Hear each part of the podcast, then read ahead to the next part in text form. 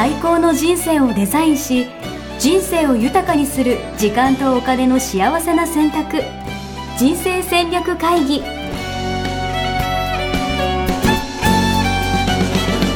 の番組は将来の仕事やお金、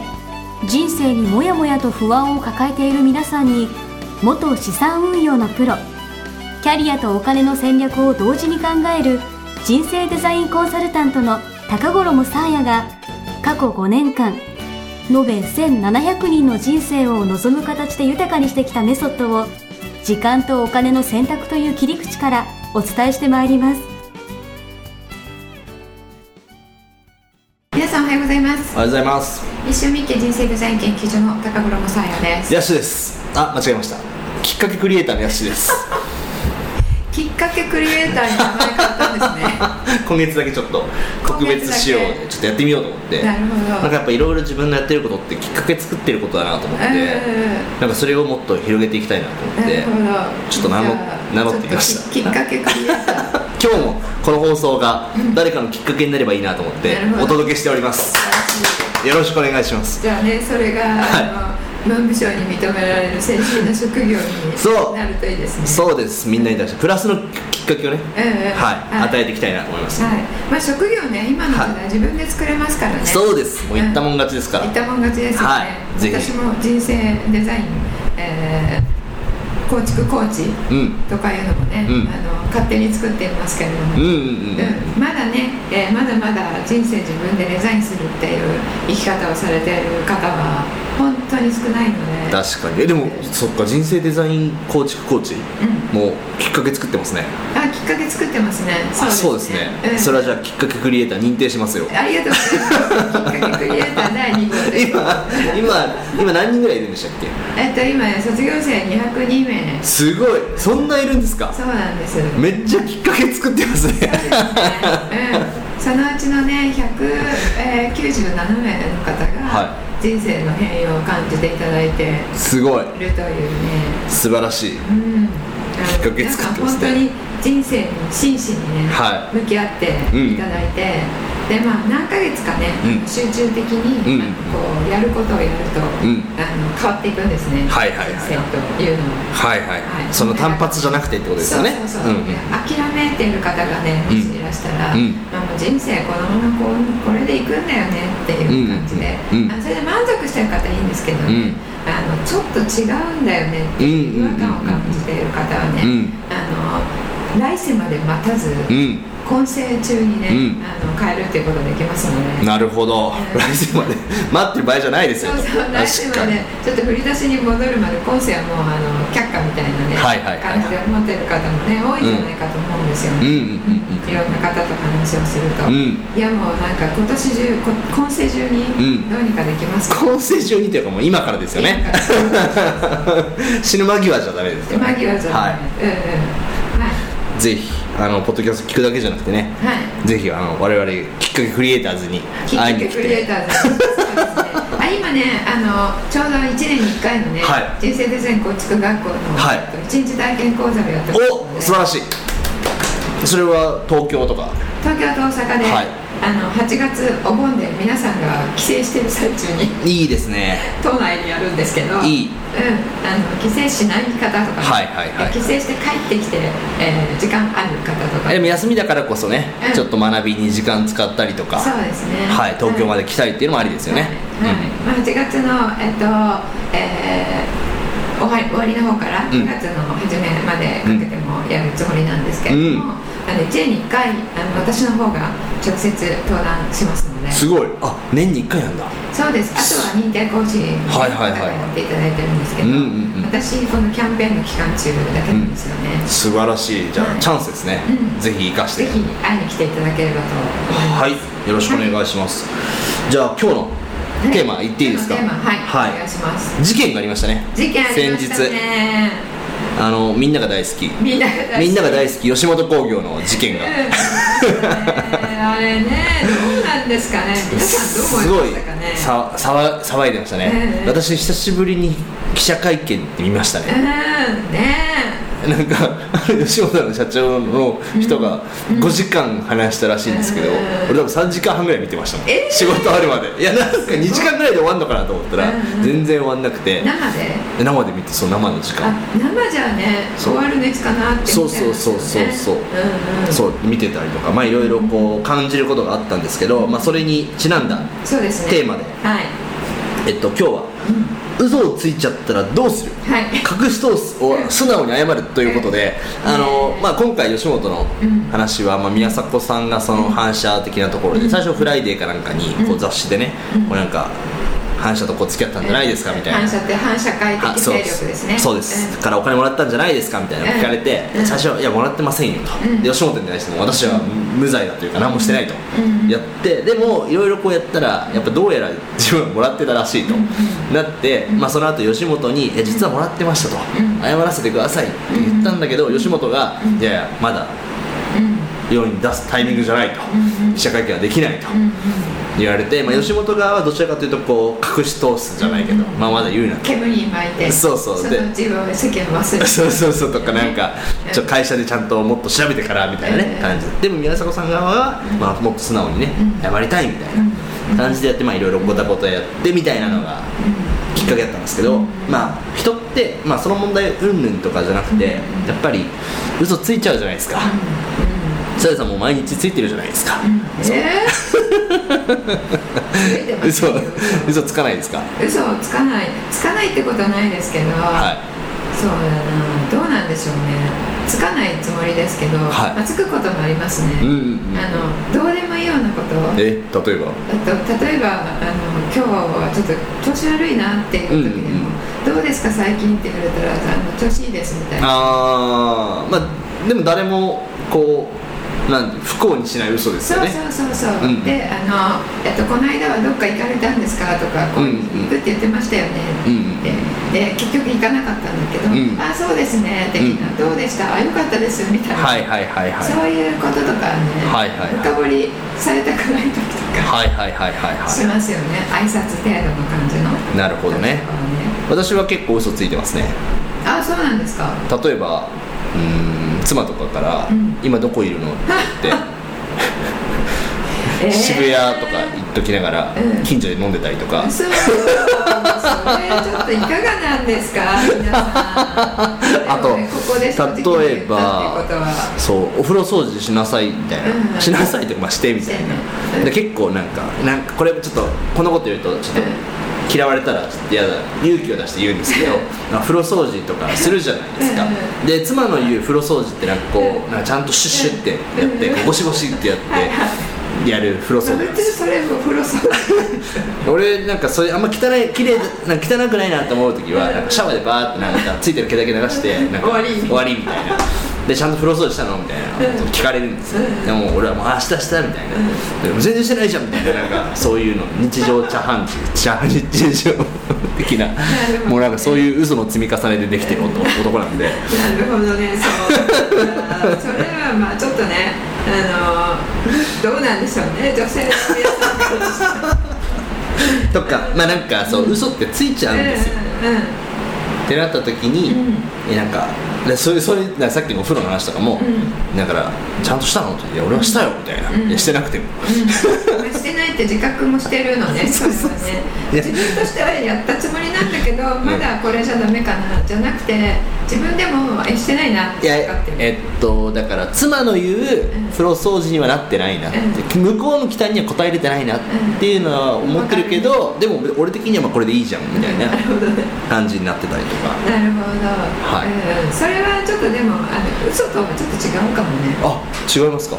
何ですか。自分的にはこれでいいじゃんっていうところまでやってるわけなので、まあ100% 嘘ではないですよね。でも奥さんの成熟には至ってないっていうのが分かってるのにやったっていうのは、意図して嘘かもしれないですけど、まあそういうねたわいもないね、たわいもない嘘はいいんですけど、こうね。フェイタルな嘘ね。フェイタルってなんていうの？致命的な嘘。ああ、なるほど。思わず、ちょっとこれ本当のこと言うと、自分の身がやばいなっていう感じで保身の嘘をはいはいはいはいはい、ちらっとこう出来心でというか、うんうんうん、なんかこう言われてすぐにもうあまり考えずに反射的にポンって、まあそうですよね。で今回の話とかだっても、うん、だ最初はだから、うん、なんだろうな、なんかいやとっさにいや全然そんな付き合いないですよみたいな感じ、うんうんうん、だから嘘というかな認識してないかったみたいなパターンもありますよね、うん、嘘ついてるつもりじゃなくても、うん、みたいなつもりじゃなくてね、うんうん、でそれはね嘘にはならないからね、うんうん、まあでもそうだったとしても、うん、実際事実と異なることを言ってしまったら嘘になるわけなので、うんうん、それをね、うん、分かった時にどうするかっていうことですよね、はい、うん、これはでもあれじゃないですか、隠し通すんじゃないですかやっぱり墓まで持ってくみたいな言葉もあるじゃないですか、うんうん、あと浮気とか不倫とかね、うんうん、みんなが大好きな、みんなが大好きなね、はい、ドラマのネタみたいなやつとかも、うんうんうん、やっぱ人は隠そうとするじゃないですか、うんうん、だからまあここは隠し通す、うん、まあバレなければいい的なね、はい、ものもありますよね、はい、うん、どうですか、突き通すね、はい、そうですね、私は、はい、実は私は嘘だけはすごい嫌いだったんですね、ちょっと前まで、はいはいはい、嘘だけは絶対ダメです怖い怖い怖い怖いですよ、怖い、自分も絶対嘘ついたことないって思ってたし、はいはいはい、自分の中では、はい、で私に嘘つく人は、はい、敵だみたいなまあ、敵とも思わない、一刀両断で自分の人生から、うん、さよならするって、付き合いも一切しないって、怖っ即断捨離、マジっすか、他がどうなるっ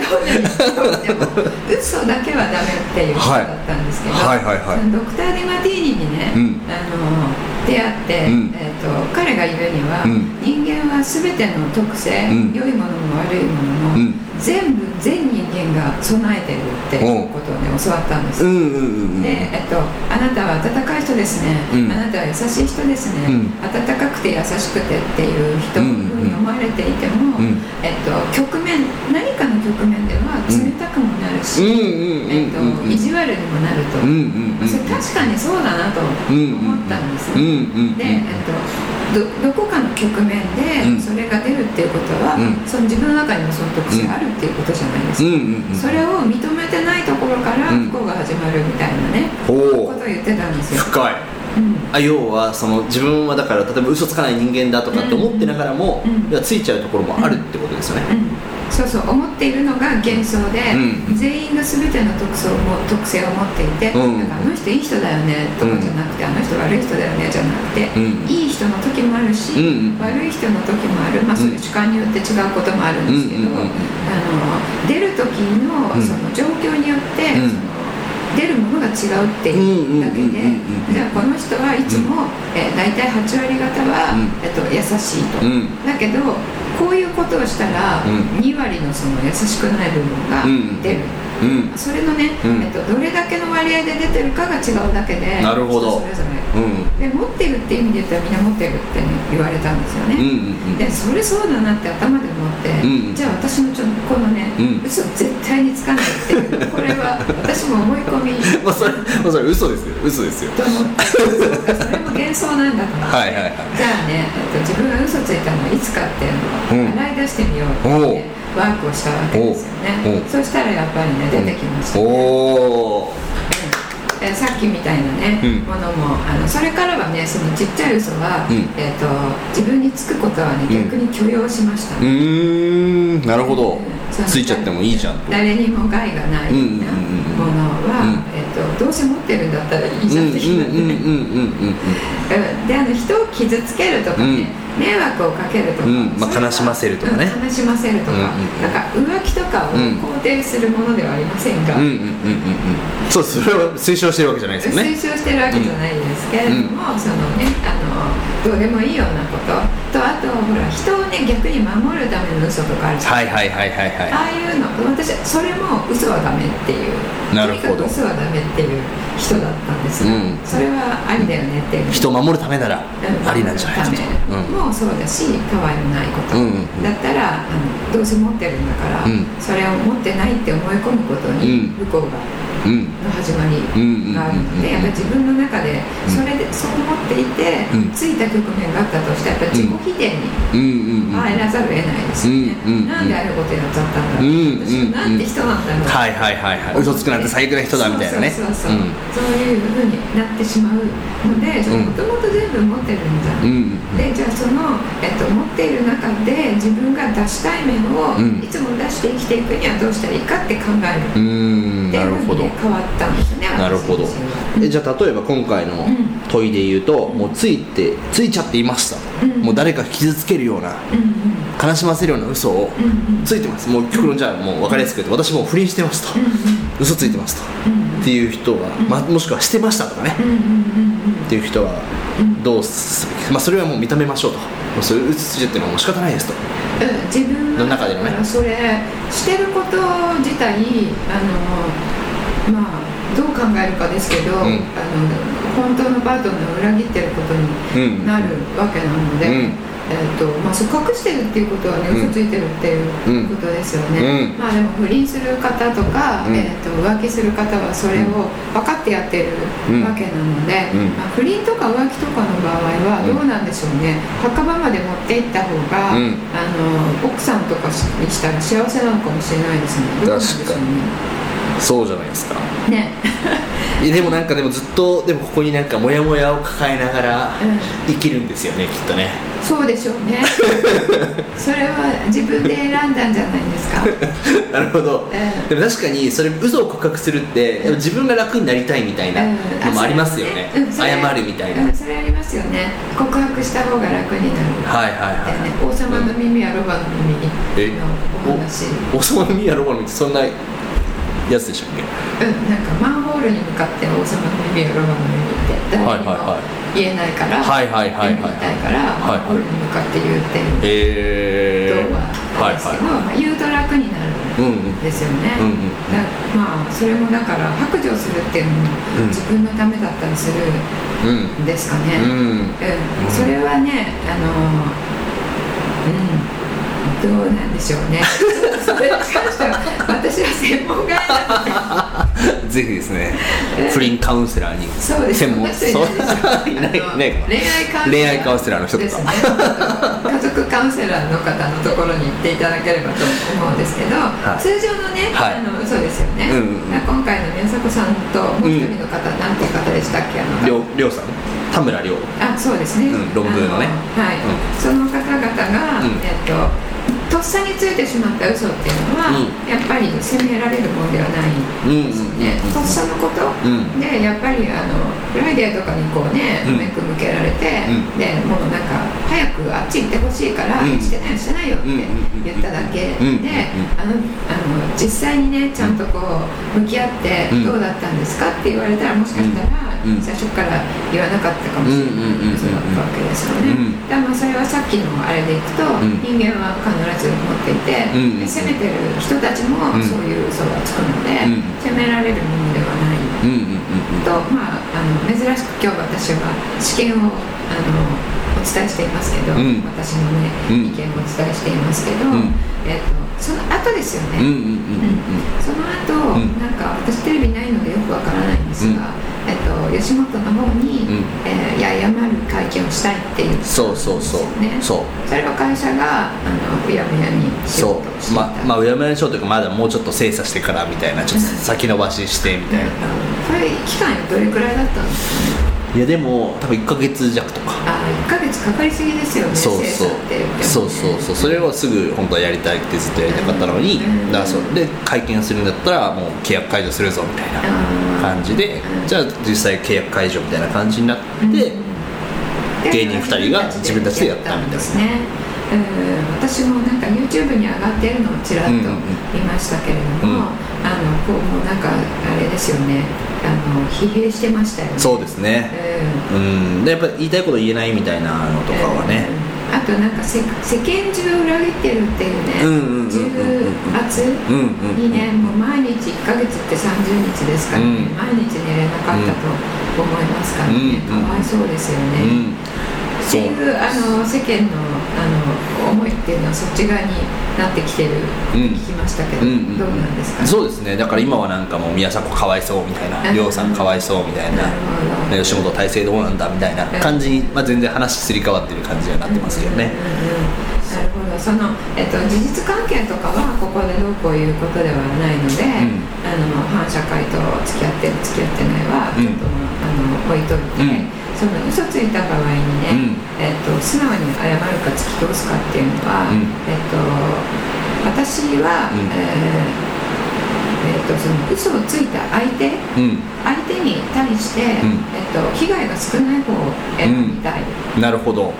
ん、なるほど。相手、そっか、自分がとかじゃなくて相手がいい影響を与える方、相手にはいはいはいはいはいはいはい、悪い影響が少ない方か、うんうんうん、いい影響を与える方を取りたい、うんうん、なるほどねですね。嘘をつくっていうことはその他愛もないことでない限りは、うん、自分のためなわけじゃないですか、うんうんうん、で自分のために人が、うんうん、ネガティブな作用を受け取ってるわけですよ、うん、傷ついたとか、うん、裏切られた感があるとか、うんうん悲しいんだとか、うん、っていうことは、うん、それが、少しでも、うん、上がってくるような反対のことをしたいですよね。で冷静になったらそういうことできると思うので、うんうん、やっぱ誤信で嘘をとっさについちゃうっていうのは、うん、人間はやっぱりとっさの時って、うん冷静な時に働くのが働かないので、前頭前野っていうね、うん、その感情を司っている、うん扁桃体っていうところがとっさの時には、食うか食われるかの時に戦うか、反射的な感じでね決めている、本当に本能的なところで生存本能が司っているので、だから星になっちゃうんだ。そうそう、はいはいはいはい、生き延びるためにですよね、うんうんうん、で本当にもう例えば10日も、物を食べてない人が目の前に、食べ物があったら、うん、盗むかもしれないですよね、うんうんうん、でお前盗んだなって言われて、うん、盗んだら殺すぞって言われて、うん、盗んでないっていうのは、うん、生物として普通じゃないですか、うんうんうん、でそういうことと同じなんですよね。今のちょっと極端な例ですけれども、うん、その時に働く、脳が働いているので、うんまあ、とっさの時っていうのは星の嘘をつきやすいんですよね、うん、でも私たち人間なので、うん思慮深くなれるわけじゃないですか、うんうんうん、でよく考えたら、うん、あれはやっぱり嘘はあの人を傷つけたなっていうのが分かるので、うんうん分かった時点で、うん、自分どれくらいベストな、うん行動を取れるか、うんうん、なるほどね、うん、そっか嘘ついちゃったことはまあ変えれないですからね、うんうん、それをそうそうそっかそれ今からベストなことをするにはどうすればいいかっていうことか、そうそうはいはいはいはい、それをまたどうやったらあの時の状況をよく見せられるかとか考えるのではなく、もうついちゃって傷つけたっていうことは、うん、もう今は事実として受け入れて、うんうん、その状況からベストな選択は何かって考える、うん、なるほど、うん、これちょっと気になるんですけど、うんまあ、じゃあ謝るとした時に、うん、なんかこう謝り方のコツみたいなのないんですか。より怒られないような謝り方。それはダメですよより怒られないような、なんかやっぱり今話したことを全部聞いてたのって思っていやいや、わかりますよ、わかりますよ、わかりますよ。昔になっちゃったのね。やっぱなんか怒られたくないじゃないですか。嫌われたくないし。ああ、そうですよね。うん、それはね。関係性悪くしたくないじゃないですか。うん、腹くくるんですね。まず。腹くくる。なるほど。うん、それは腹くくるっていうのはもうじゃあ怒られても仕方ないと。うん、もう怒られに行くわけですよ。なるほど。うん、嘘ついたことを謝るって。はいはいはい、はい。怒られに行くわけなので。そっか。怒られないようにしようとしてまたなんか言い訳みたいな感じになっちゃいますもんね。そうそうそう、余計腹立ちます。ダメ、皆さん気をつけてくださいね、本当にそこでまた保身しようとしちゃうからね、うん、いや確かに私ね、高五郎さんそういう経験ないんじゃないのって、うん、もしかして思われてる方いるかもしれないんですけど、うんうんうん、私結構謝りに行ってるんですよそれ最近の話ですか。会社員時代、運用やってました。はいはいはいはい、やっぱり成績悪いと、うん、お前とか何やっとんじゃんって言って、年金基金さんですからね、うんうん、で会社の社員中の年金基金を運用しているわけです、うんうん、で今期マイナスでしたと、うん、ですごい責任なわけじゃないですか、はいはいはいはい、でお金を預けてもらって運用しているので、うん、前回りに行くわけですよ、うん、朝から、はい、晩まで一日の感謝をやだもうそんな仕事やりたくない俺でね、私ねすごい若い時に、ね、抜擢されたんですよ。それは謝りに行く責任者じゃない時に、はい、そのポートフォリオマネージャー責任者がちゃんといて、はい、なんですけど、うん、その謝る時に私のことを連れて行くんですよ。で、だからといって責任をこの子がやりましたって言うためじゃなくて、うん、ちゃんとチームの責任者っていうのはちゃんと、説明をして、うん、こういう、ことでマイナスになりました、うん、でポートフォリオこういうふうに、今はやっていて、うん、来期はこうなるのでプラスが見込めます、うん、なので、もう少しお時間をくださいみたいな、ゲストの方には見えて今頭下げましたからね手をねテーブルについて男性がよくやるやつですね、はいはいはいはい、手がこう上がってるこういう、ね、ことをやっていたわけなんですけども、うんそのね、理論的な説明をするときにね、うん、私させられてたんですよ、うんうんうん、するのを誰にさせるかっていうので、うんまあ、先輩たちいたんですけど、うん、私一番ペイペイだった時に連れて行かれたんですよ、うん、私でいいんですかって何回も聞いたわけですよ、うん、で、いいんですって、うん、理由はね、今でも知らないんですけど、うん、なんでかなって今ちょうど思い出したので、うん言うと、うんまあ、その時私顔が丸いんで、はい、その後だいぶ何十年も経ってから本で、はいはい、顔が丸い人はね、うん、謝る人に適してる顔の形の問題、うん、だ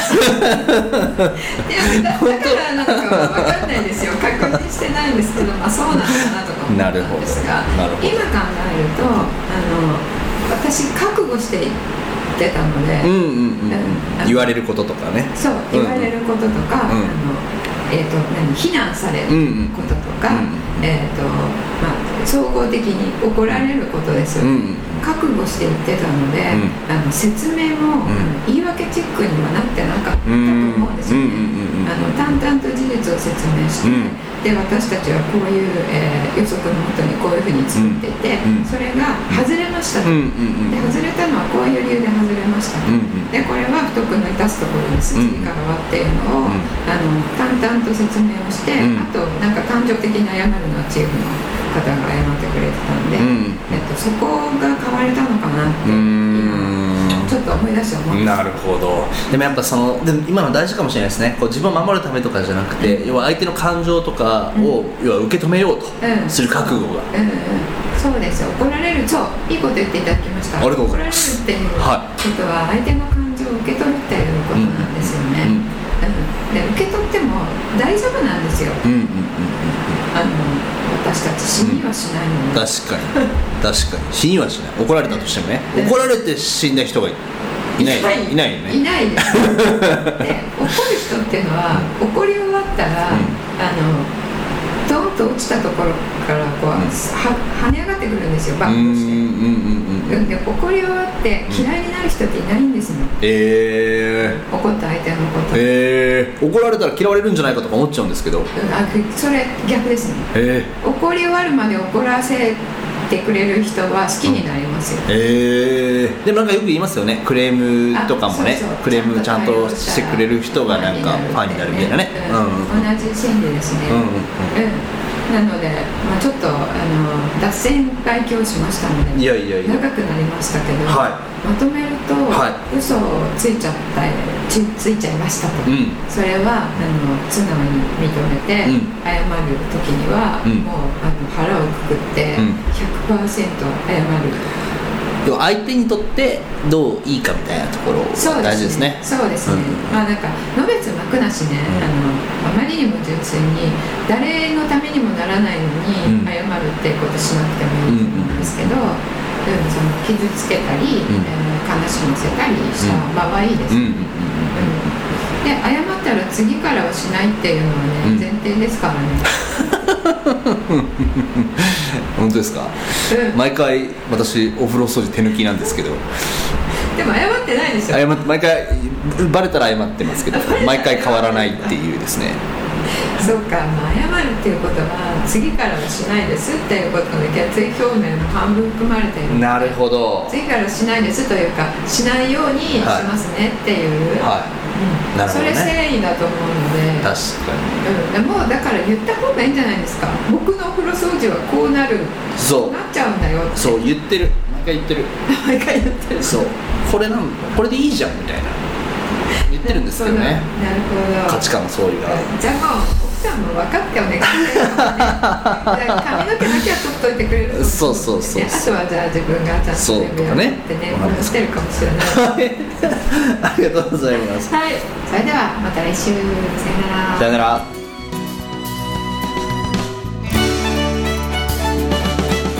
ホームページではキャリア形成と資産形成を同時に考える人生デザインに役に立つ情報をほぼ毎日アップしています。ぜひチェックしてくださいね。ホームページの URL は http://missionmikke.com またはミッションミッケ人生デザイン研究所で検索。皆様のお越しをお待ちしております。